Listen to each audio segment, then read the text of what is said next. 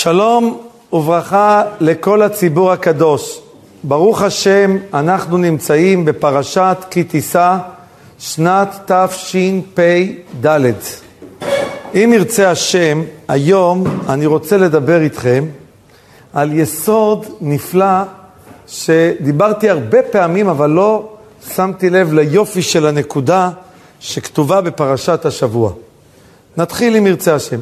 אני רוצה להתחיל עם אמצע הפרשה, ואז נעבור עם ירצה השם לתחילת הפרשה.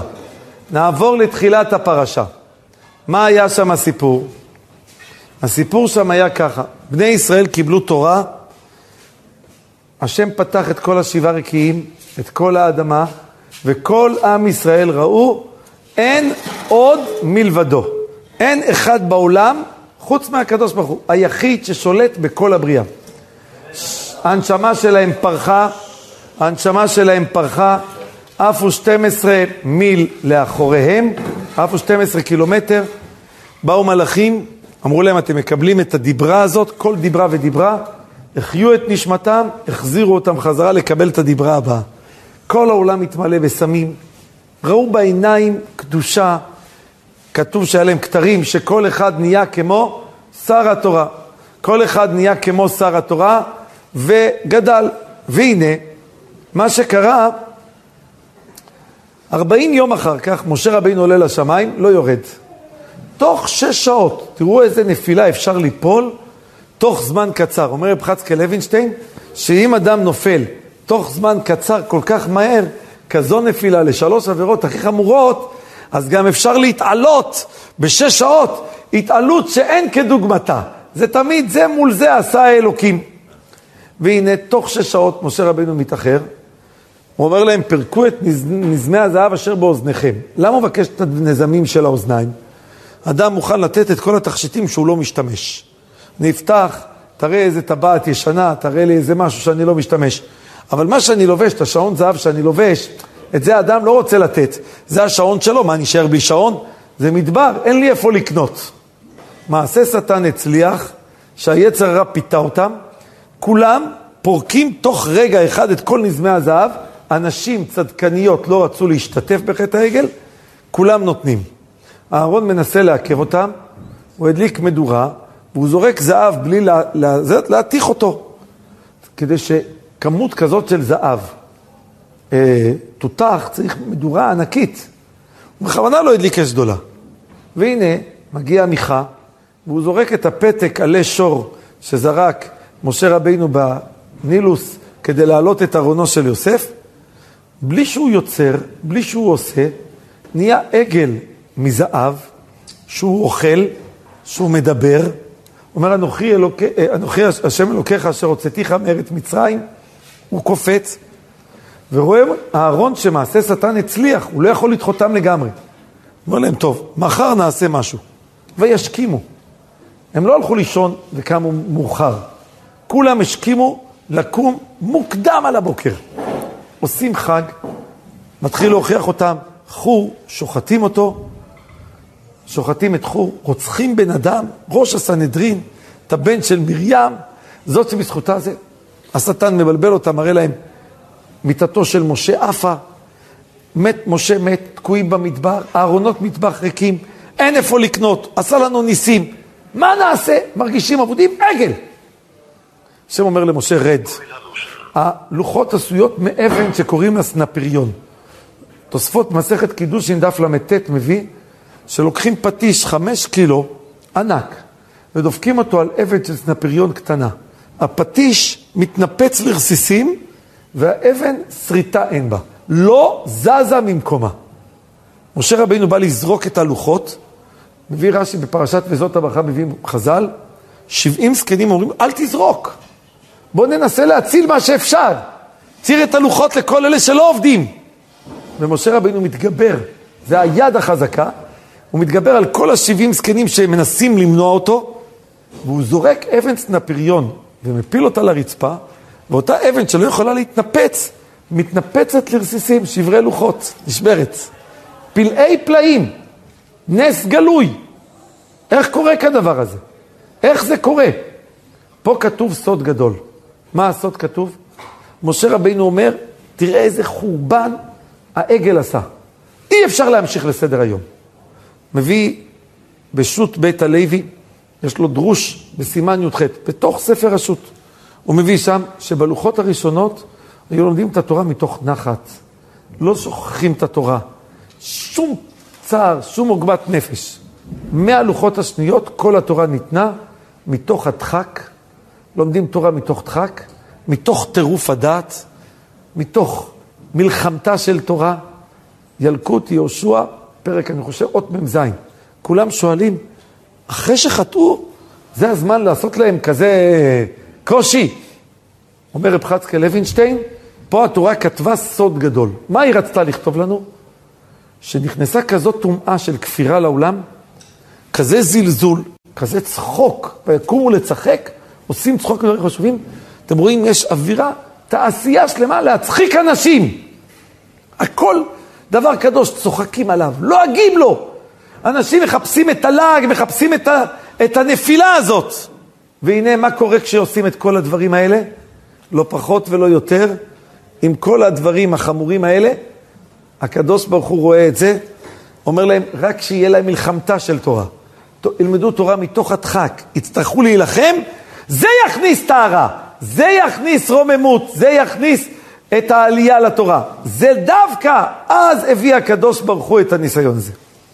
לא מספיק כל הכפרה הזאת, הקדוש ברוך הוא צריך להעלות אותם כרגע, משה רבינו עולה ארבעים יום לשמיים, הוא מתפלל שם, בני ישראל מתפללים למטה, נותן להם השם את יום הכיפורים, מוחה להם. הוא אומר, לא מספיק. פה אני מגיע לתחילת הפרשה. כל הסיפור הארוך הזה לא מספיק לכפר. ביום פוקדי, כל פורנות, כל פיגוע, כל עוגמת נפש, כל צרה, כל מלחמה, יש עונש גם על חטא העגל.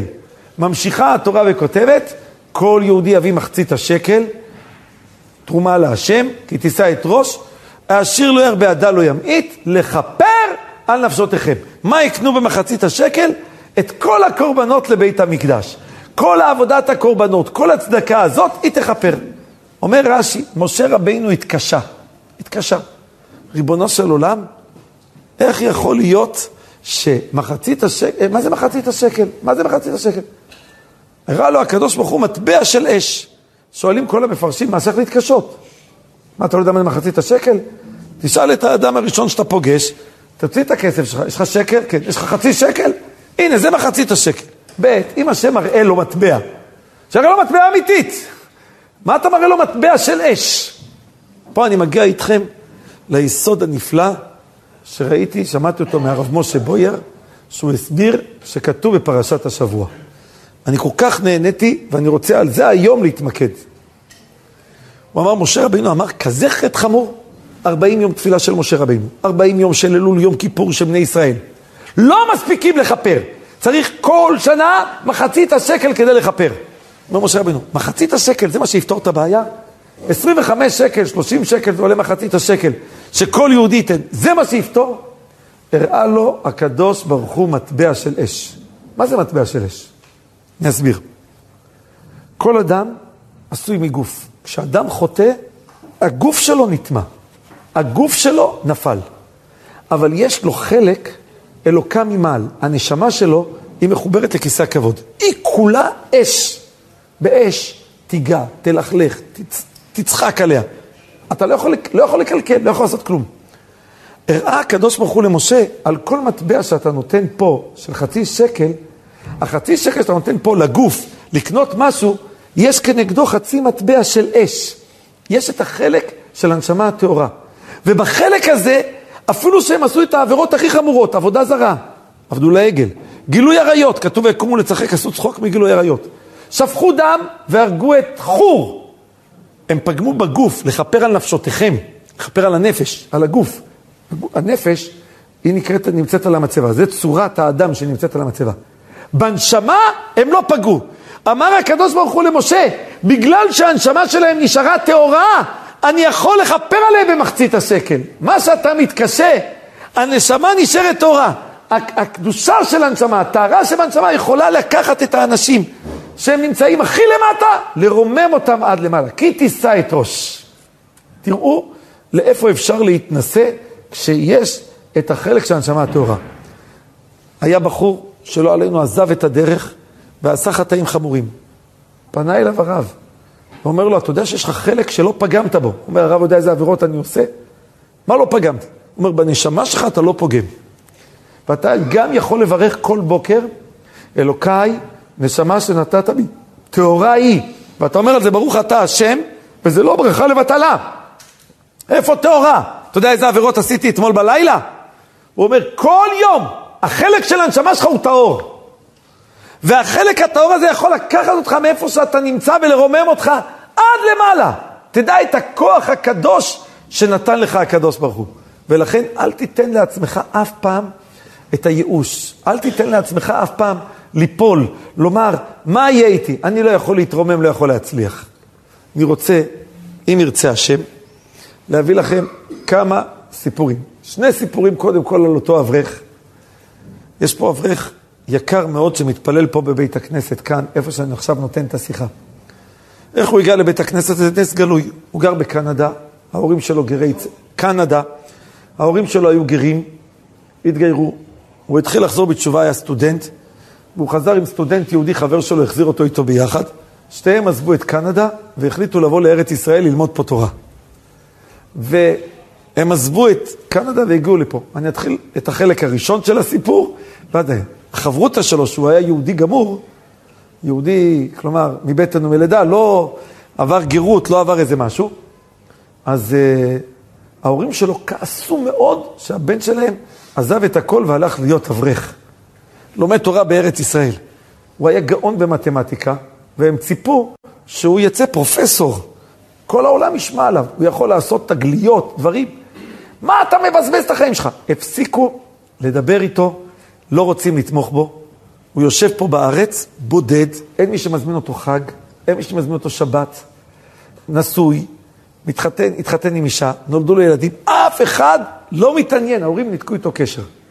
אם אתם זוכרים, לפני שנים רבות, הייתה ה-שישים ריבו שהגיעו לירושלים, לדבר שם על כל מה שאז בגץ, ניסה אז לקלקל ולת... זה, עשו עצרת תפילה בירושלים, שזוכר בכניסה לירושלים.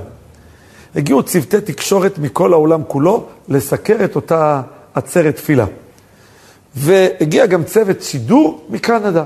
והצוות שידור הזה שהגיע מקנדה, עמדו שם שש מאות אלף איש. כל הרחובות מלאים שחורים. על מי הם התמקדו? על שתיהם, לא יודע איך הם. הם דיברו איתם, הם דוברי אנגלית, הם דוברים, ידעו איך מדברים באנגלית, בצרפתית, לא יודע, בקנדה, המקום שהם מדברים שם, הם ידעו לדבר את השפה, זה שפת אם שלהם. שואלים אותם, מה אתם עושים? אנחנו עושים תפילה שהקדוש ברוך הוא יחזיר את אותם שופטים שמנסים לקעקע כל קדושה בעם ישראל, שיחזירו אותם בתשובה. והם מדברים, ואז הם רואים אותם, צועקים תשמע ישראל. וכל האנשים רחוקים מתורה שעמדו ושמעו תשמע ישראל, עצרו את הרכב, ואמרו שמע ישראל, השם אלוקינו, השם אחד. אתה שומע, שש מאות אלף איש זועקים זעקה מעומק הלב. שש... את השידור הזה רואים ההורים שלה, של הסטודנט היהודי הזה לשעבר, רואים אותו, בחוץ לארץ. הם אומרים, מכל ה-שש מאות אלף איש, את מי הם מצאו לראיין? רק את הבן שלנו? אז הבן שלנו, לא ידענו שהוא כזה מפורסם, כזה חשוב. חשבנו שהוא הלך לארץ ישראל, אף אחד לא מכיר אותו. החליטו שהם באים לבקר אותו. באו לבקר אותו, הכירו, חזרו בתשובה שלמה, תומכים בו ונמצא הכל. סיפר את זה רבי אברהם, אז לרב חיים קניבסקי. אז אמר רב חיים קניבסקי, מי יודע, עם כל העצרת הזאת, לא נעשתה בשביל שאותו אברך שיושב בדוחק והוא נלחם, בודד מהמשפחה וכולם נלחמים בו והוא צריך להילחם על כל פרנסה כשהוא בא מבית עשיר, בא מרחבות. אבל כשאתה נלחם, כשאתה יושב ועושה את המצווה, ככה אתה מתאר את העגל, בזה אתה נותן את התארה. לך תדע אם כל העצרת הזאת לא הייתה בשביל להביא את הצוותי תקשורת כדי שהאברך הזה ימצא את דרך המלך. זה הסיפור על החברותה שלו. אבל מה הסיפור שלו? תשמעו את הסיפור. הבת שלו ניגשה אליו, הם גרים פה בבני ברק, יש להם בלי עין הרע תשעה ילדים. הוא היה מאוד מקורב לרב חיים קניבסקי. רב חיים קניבסקי הגיע אליו הביתה, כשהוא היה עושה סיום שס, והיה נמצא אצלו כל פעם שהוא עושה, הוא עשה כמה פעמים סיומי שס, יושב אצלו בבית ושומע את סיום השס. הוא הוציא ספר מתנית הידנה, שהוא הביא מאתיים שאלות שהוא שאל את רב חיים קניבסקי, ורב חיים קניבסקי היה לו תשובה בשתי מילים, והוא הביא את המקורות של התשובות של רב חיים מכל החזלים, כל המקורות, להביא, הוציא ספר ככה, של החידושים על כל השאלות, הדברים הפחות מפורסמים שרב חיים קניבסקי אמר. הבת שלו אמרת לו, בבני ברק להיות בלי מזגן, זה לא מותרות. זה הכרח. אומר לה, אבל אין לי מאיפה לשלם שמונה מאות דולר לקנות מזגן. הוא אומר, אם הקדוש ברוך הוא אומר שצריך מזגן, הוא ידאג להביא לי שמונה מאות דולר שאני אוכל לקנות מזגן. הוא הולך בבוקר, והנה זה פלא. הוא מוצא מעטפה ברחוב של שמונה מאות דולר של איזה צ'יינג'. יש שם שמונה מאות דולר במזומן. הוא צריך שמונה מאות דולר, כך הוא אמר אתמול, והוא מוצא למחרת שמונה מאות דולר. הוא ניגש לצ'יינג', שואל אותו, מה זה? של מי זה? אתה יודע מה קורה? אומר לו, כל מי שמחליף אצלי את הכספים זה עובדים זרים. הם מקבלים, זה גויים, שהם באים לארץ, הם מקבלים כסף, הם ממירים אותו, והם שולחים את זה למשפחה שלהם בחול. אז זה עבדת גוי, ועבדת גוי מותרת. נו, אז מה אני הייתי אומר? מצאתי עבדת גוי, מותר לי לקחת את שמונה מאות דולר. ראיתם כזאת סייעתא דשמיא? בדיוק ביום שאני צריך, בדיוק ביום שאני מבקש, מוצא. אומר, רגע, אבל מצאתי את זה בבני ברק. בני ברק זה עיר של שומרי תורה. וכתוב שמקום שיש חילול השם, יהיה קידוש השם.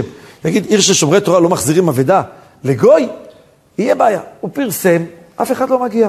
פרסם תנו סימנים, כמה כסף היה, איזה מעטפה, רצה. אף אחד לא מגיע. הוא החליט, אני לא רוצה ליהנות מכסף, שאני לא יודע האם יש בו קידוש השם להחזיר או לא, הפקיד אותו בבנק. אומר להם, אני רוצה שזה יהיה מונחת שיבוא אליהו, בבנק. הוא לא, אין דבר כזה, אתה צריך לרשום את זה על שמך. הוא כתב הודעה, חתים שתי עדים שיודעים שה-שמונה מאות דולר האלה הם לא שלו, הם מופקדים בבנק עד שיבוא אליהו הנביא ויספר של מיהו.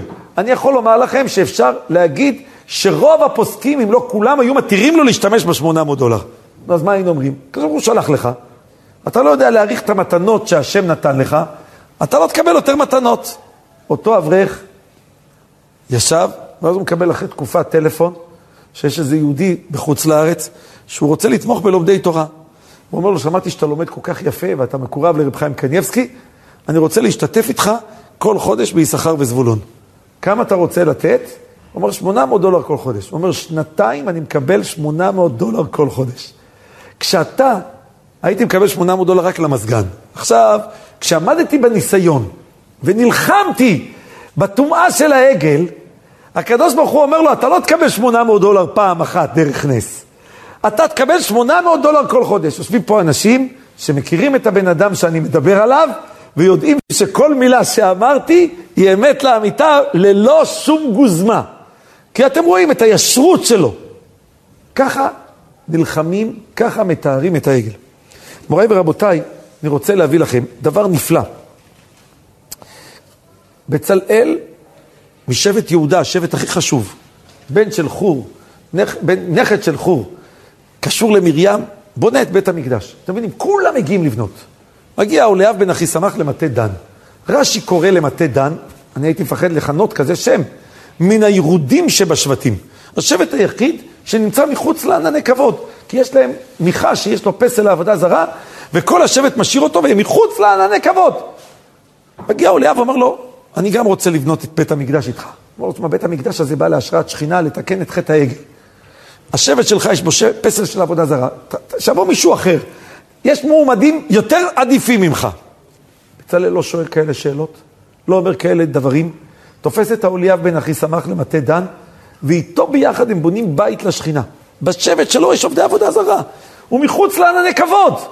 והוא יושב עם השבט של, עם, עם, עם מטה דן, ואיתו בונים את הכפרה לחטא העגל, לחטא עבודה זרה. למה? כי הנשמה היא תאורה. החלק של המטבע של אש נשאר. זה לא משנה כמה אתה חוטא, גם ממי שיש לו. אתה פוגם בגוף, אבל אתה לא פוגם בנשמה. אמר, גם עם האוליאב אני יכול להקים את השראת השכינה. זה הכוח שהתורה מלמדת אותנו פרשת השבוע. כי תישא את ראש. אני מפחד להגיד את זה. כתוב שבכל פורענות יש מפורענות חטא העגל. הגאון רבי יצחק זיל ברבי, בשם סבר תולדות יעקב יוסף. זה התלמיד הגדול של הבעל שם טוב. רבי יעקב יוסף מפולנה. הוא כותב שעד מתי, עד איזה שנה, יהיה פורענויות, וששם תהיה הפורענות האחרונה, הקשה ביותר שיהיה בכפרה על חטא העגל, כי תישא שנת תש"א. אתם יודעים מה היה בשנת תש"א? זה היה השנה השלישית של השואה. השואה התחילה תרצ"ט, אלול תרצ"ח, תרצ"ט מלא, תש"ט תפשין א', תפשין ב', תפשין ג', תפשין ד'. בתפשין א' נגמרה המלחמה. תפשין א', הגרמנים היו אז בשיא ההצלחה אחרי שהם כבשו את כל המדינות. מתפשין ג' ואילך, תפשין ב' ואילך, הם התחילו לקבל קצת מכות, התחילו לקבל עיכובים. אומר, תדע לך, התורה רומזת, עד איזו שנה יקבלו כאלה פורענויות קשות, כי כל הכפירה שיש בעולם, כל ה- ה- ה- ה- הדברים האלה, מאיפה הם נובעים? הם נובעים מחטא העגל. ואם אנחנו לא מתקנים ונלחמים בתורה מתוך הדחק, במצוות, כשלא הגים לנו, כשד...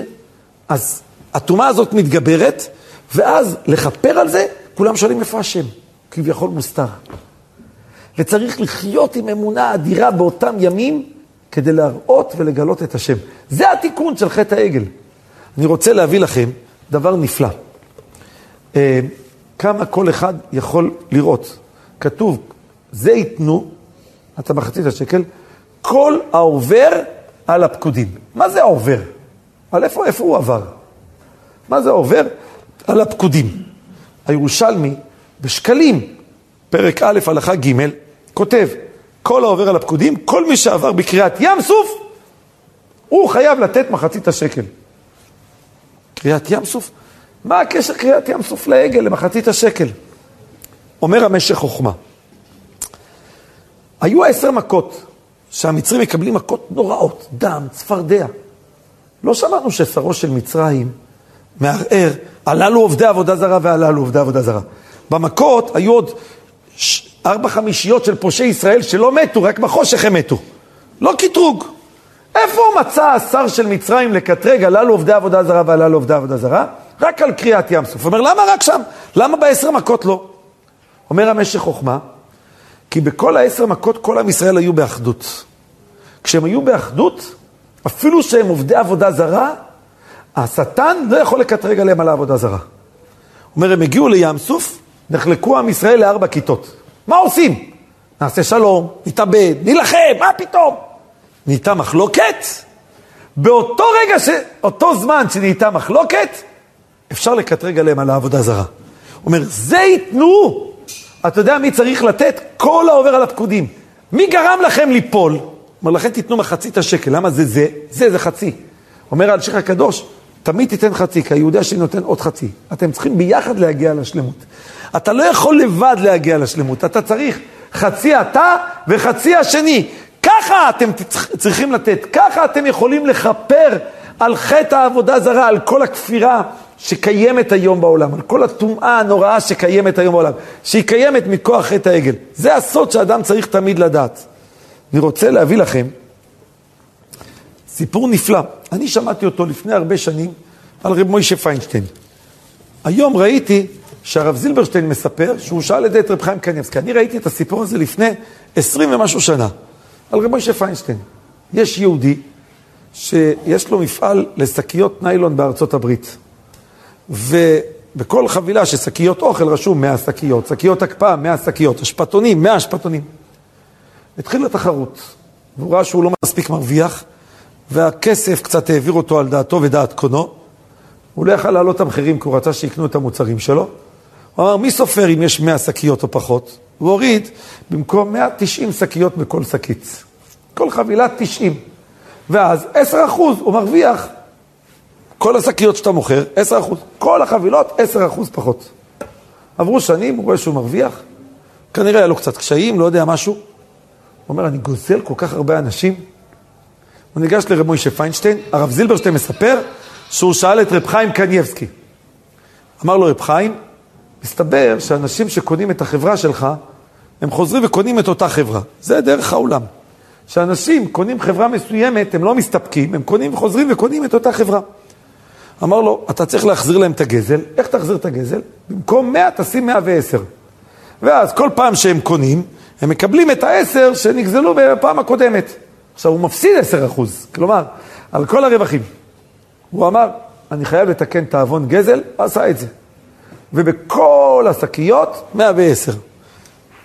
השם הכניס לאיזה עיתונאי גדול בניו יורק טיימס, לעשות תחקיר, לספור ולבדוק את, אם מרמים את הצרכנים. הוא לקח את כל החבילות שקיות של כל החברות, והתחיל לספור, בזה הוא מצא שמונים, בזה מצא תשעים ושתיים, בזה מצא תשעים. אף אחד לא היה מאה.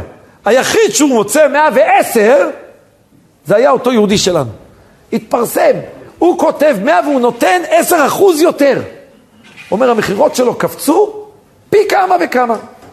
אני שמעתי, איך שאני שמעתי את הסיפור לפני עשרים וחמש שנה, הוא ניגש לרב מוישי פיינשטיין. הוא אומר לו, ברוך השם, השם עזר לי שאני לא יפסיד, שקיבלתי פרסומת כזאת ענקית בחינם, שכולם דיברו על התחקיר, והרווחתי. אבל למה מגיע לי כסף? אני רק תיקנתי את הגזלה, אני לא צריך להרוויח. אמרו לו, רב מוישי פיינשטיין, אתה לא מבין? היו אנשים שקנו את החברה שלך פעם אחת, ואותם גזלת, ואתה לא יכול לתקן את העבירה שלך. מה עשה הקדוש ברוך הוא? פרסם את החברה שלך, ואז כל אותם אנשים שקנו חד פעמי את החברה שלך, את השקיות, וגזלת אותם, גם להם תוכל להשיב את הגזלה שגזלת. פרסומת שלמה של עיתון וכל הדברים האלה, על הדרך אתה מרוויח. כי הנשמה שלנו היא תאורה, ועל הנשמה התאורה הקדוש ברוך הוא הופך את העולם בשביל נשמה אחת תאורה. זה אדם, זה חלק ממנו.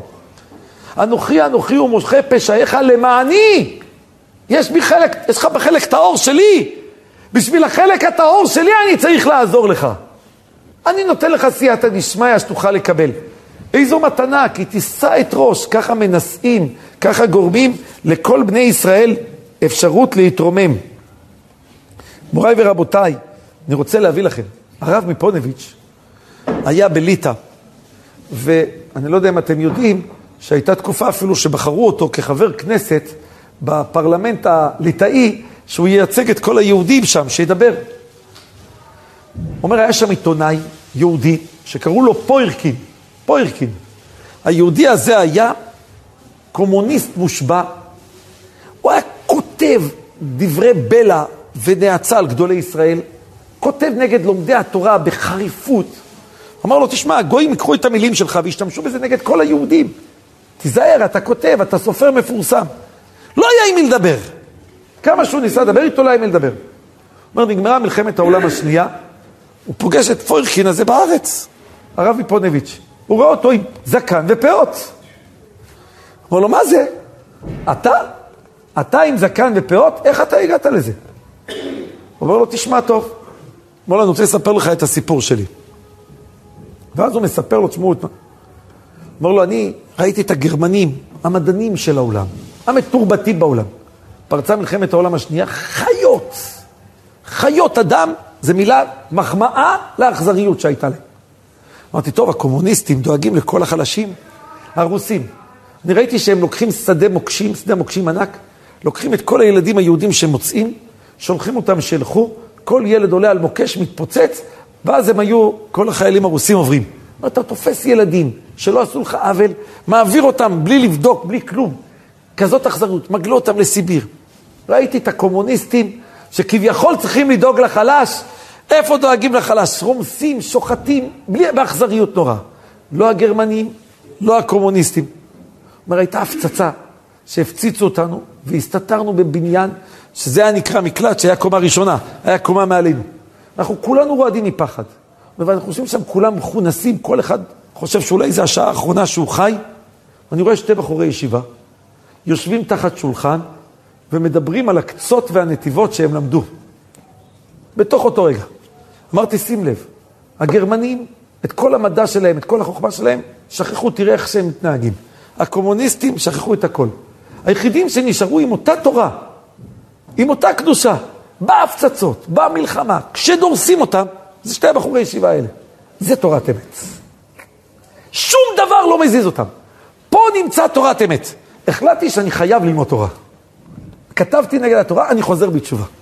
זה יהודי צריך לדעת. אפילו פוירקין, הרשע הזה, שכתב נגד לומדי תורה, השם זימן לו, כי יש לו נשמה תורה, שיראה כזה מראה, ושיתעורר לשוב בתשובה, שיקבל. כולנו רואים עכשיו, משמחת תורה, אנחנו רואים הרבה מכות, אבל בתוך המכות רואים הרבה אור. השבת דיברתי בבית כנסת איצקוביץ'. אני רוצה לספר לכם סיפור. אני יוצא מהתפילה בבוקר, עומד שם מישהו, אומר לה, אני רוצה להראות לך סיפור מדהים. הגיע שם יהודי שהיה בקיבוץ צעד, מישהו יודע, הוא אחד משתי הקיבוצים שכל העולם פרסמו אז את המודעה, את זה שבשמחת תורה הם הגיעו לשער הקיבוץ, ושער הקיבוץ היה נעול והם לא יכלו לחדור. זה היה אחד משני הקיבוצים שהתפרסם.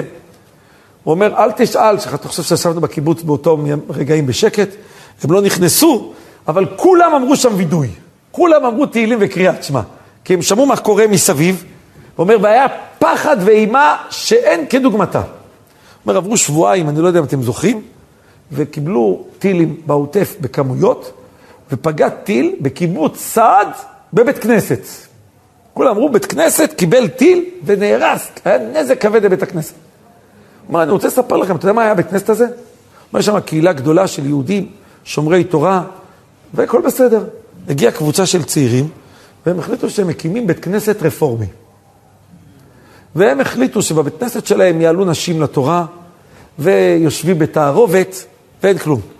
הוא אומר, הטיל החריב להם את בית הכנסת לגמרי. אנחנו לא ידענו מה קורה. לא ידענו מה יהיה איתנו. השם החריב את בית הכנסת. אתה רוצה לי להרבב את העולם? הערבים בעזה ישלחו טיל, יחריבו לך את בית הכנסת הזה. הערבים ישמידו את הבית כנסת הזה. כנסת רפורמי, הם ישמידו אותו. לא יישאר כלום. אתה חושב שיש לנו נשמה תורה. גם כשחוטאים, גם כשנופלים, השם מראה לנו. אני מחכה לכם. למעני אני עושה איתכם חסדים. ולכן כל יהודי שתופס ומחפש, איך אני יכול להתחזק? איך אני יכול להוסיף? זה הדרך שהוא יוכל לזכות, לגדול ולצמוח. אני רוצה להביא לכם דבר מאוד מעניין. ראיתי היום, ב... יש אלון שקוראים לו השגחה פרטית. מספר יהודי שהוא נוסע מקריית ספר, מודיעין עילית, בצומת שילת, אני לא יודע, אומר יש פנייה ימינה, פנייה שמאלה, אל תתפסו אותי איזה פנייה. אומר יש פנייה אחת לנסוע לירושלים דרך הכפרים הערביים, ויש פנייה שנייה לנסוע לא דרך הכפרים. כאילו, יש לך שתי אפשרויות. אומר, אף פעם אני לא אוהב לנסוע דרך הכפרים הערבים. אומר, אני לא יודע, אני מוצא את עצמי, הסתובבתי דרך הזאת. אמרתי, טוב, אני נכנסתי לכביש, אין לי ברירה. אני מתחיל לנסוע, עוצר אותי, אני רואה שם איזה חייל, עומד שם בצד ועוצר טרמפים. אני רואה חייל יהודי והכל, אני עוצר לו. מה אתה עושה פה? זה מסוכן לעמוד פה. אומר, אל תהיה, יש לך תפילין באוטו, יש לך תפילין? אני אומר לו, כן. תפילין שלי באוטו. אומר, מה, אני בבוקר לא הצלחתי להניח תפילין, לא יודע איפה הוא היה. אומר, אני לא הולך תפילין. אמרתי, ריבונו של עולם, עוד מעט השקיעה ואין לי תפילין. אני נותן חמישים שקל לצדקה, תשלח לי תפילין. מכל הרכבים, אף אחד אין לו תפילין בתוך האוטו. מי ישמע תפילין שלו בתוך האוטו? התפילין בבית. האוטו היחיד שיוצא מקריאת ספר, שהתפילין בתוך האוטו, זה היה האדם הזה. הוא מסתובב. אז הוא אומר לו, תשמע, אם הקדוש ברוך הוא שולח תפילין אליך ככה, אני מחכה לך שתגמור להניח ואני לוקח אותך עד ירושלים. אני ממשיך לנסוע איתך עד הסוף, אני חייב לקחת אותך. הוא אומר, השתוממתי. ראיתי כשבן אדם מבקש, יש לך נשמה תורה. נגד כל מטבע שאתה נותן פה, יש מטבע של אש, תורה מהצד השני. אתה יכול לתת את המטבע הזאת לא לשם שמיים, לחשוב את המטבע הזאת לשם כבוד, לשם הנאות, לשם דברים אחרים, אבל הראה לו הקדוש ברוך הוא, נגד אותה מטבע יש מטבע נגדית, מטבע של אש. זה, זה כל אדם מאיתנו צריך תמיד להפנים, צריך לדעת איזה חסד עושה איתנו הקדוש ברוך הוא, כמה הוא ממתין לנו, ולכן אף אחד לא יתייאש משום מצב שהוא נמצא, משום מקום שבו הוא נמצא. אני רק רוצה לסיים לכם. שמעתי בשם רב שלמה זלמן אוירבך. יש שתי בעלי חיים. יש דבורה, היא מוציאה לנו דבש, ויש הכביש, מוציא קורי הכביש. כותב כף החיים, בהלכות שבת, שצריך להוריד את הקורי הכביש ביום שישי. למה? כי כשיש הכביש בבית, זה גורם להם ריבה בבית. אז אם אתם רואים מישהו פתאום מתחילים לריב הילדים, מהר תחפשו איפה הכבישים, תנקו את קורי הכביש, המריבה מיד תירגע. זה עצה טובה. קיצר, אומר, מה ההבדל? אומר, הכביש מוציא מעצמו. הוא לא הולך לאחרים. אומר, אני עושה את זה. אתה מוציא רק מעצמך, אתה יודע מה עוצב את זה? קורי הכביש.